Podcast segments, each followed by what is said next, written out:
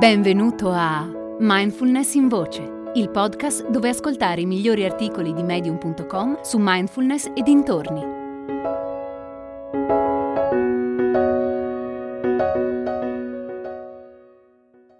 Momenti di mindfulness di Silvia Clare.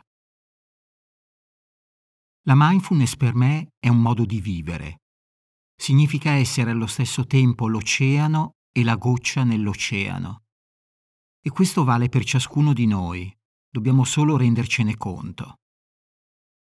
Mindfulness e presenza mentale vanno e vengono continuamente. Tocca a noi cavalcare l'onda, cogliere l'attimo. Scrivo in diverse forme di mindfulness. Non solo, cerco anche di integrarla in tanti aspetti della mia vita. È un'attitudine, un paradigma per dipanare e dare un senso alla vita. La mindfulness porta gioia alla mia esistenza. È una psicologia, una filosofia, una mappa, una cassetta degli attrezzi e un kit di primo soccorso per la mia salute mentale. Probabilmente è la cosa più importante della mia vita, quella che viene prima di tutto, anche delle persone più care. Molti di loro beneficiano della mia pratica, anche se qualcuno in passato ha cercato di boicottarla o di farmi smettere, e a quel punto le nostre strade si sono separate. È raro però che stia seduta a meditare per molto tempo. Soffro di un disturbo da deficit attenzionale e questo rende la cosa piuttosto difficile.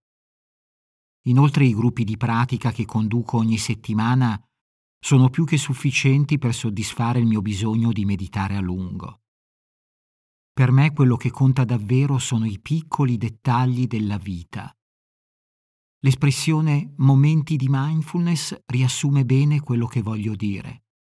Sono quei momenti nei quali mi sento colma di gratitudine e profondamente connessa alla vita. Mi sono accorta che capitano sempre più spesso spontaneamente senza alcuna intenzione da parte mia, come se fossero già lì. Un tempo dovevo sforzarmi per vivere quei momenti, per sentire quel senso di calma e pace interiore. Dovevo impegnarmi parecchio nella pratica.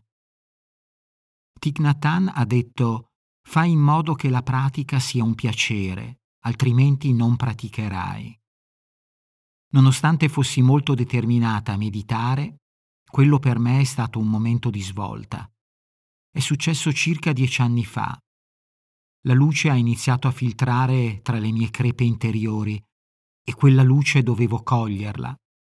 Tradotto, smettila di torturarti e goditi la pratica. Così semplice ma per me anche così profondo.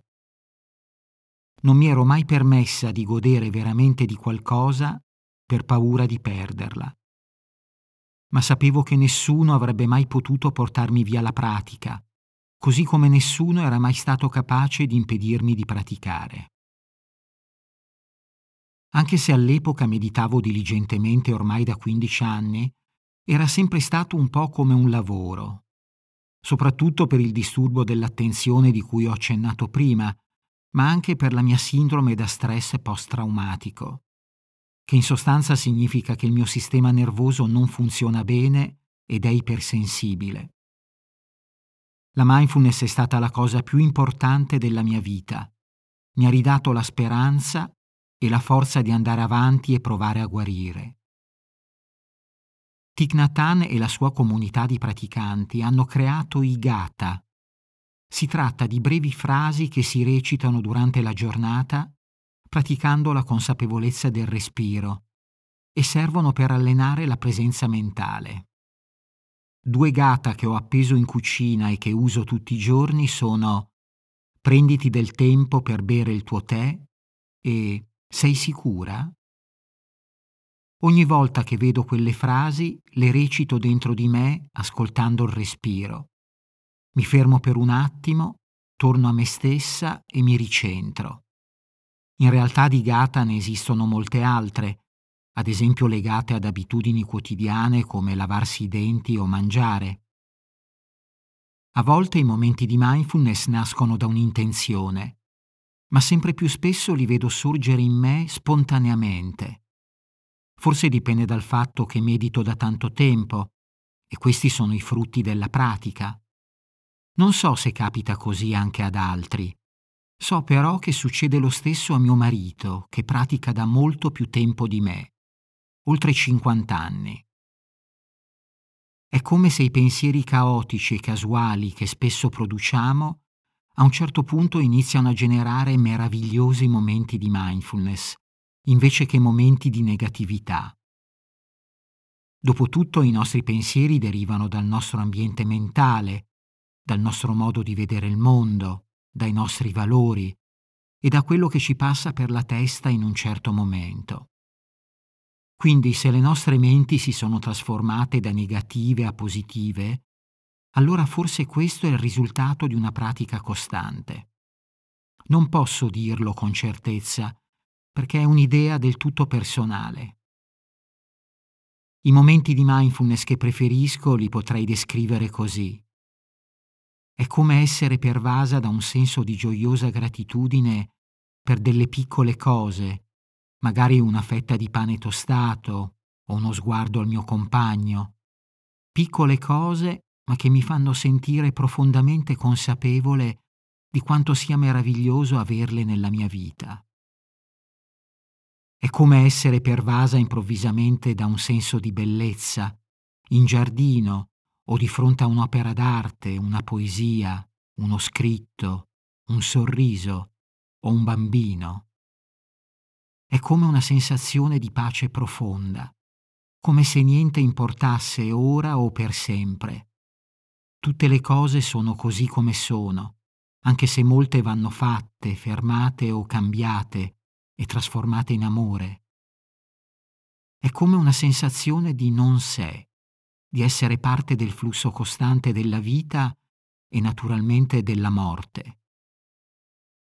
È come una sensazione di spaziosità, come se non importa quanto ci vorrà per fare una certa cosa o se quella cosa si farà mai.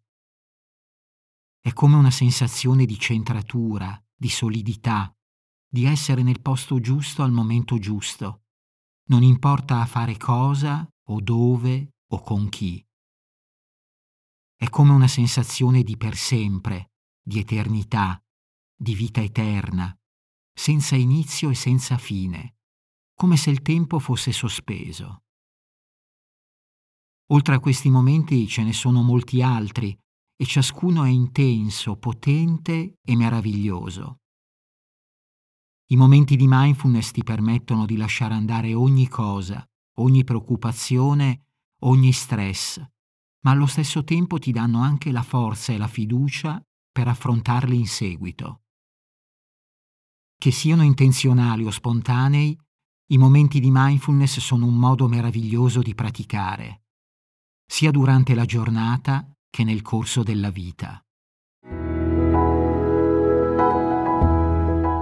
Hai ascoltato Mindfulness in Voce, il podcast di Mindfulness Bergamo, www.mindfulnessbergamo.net.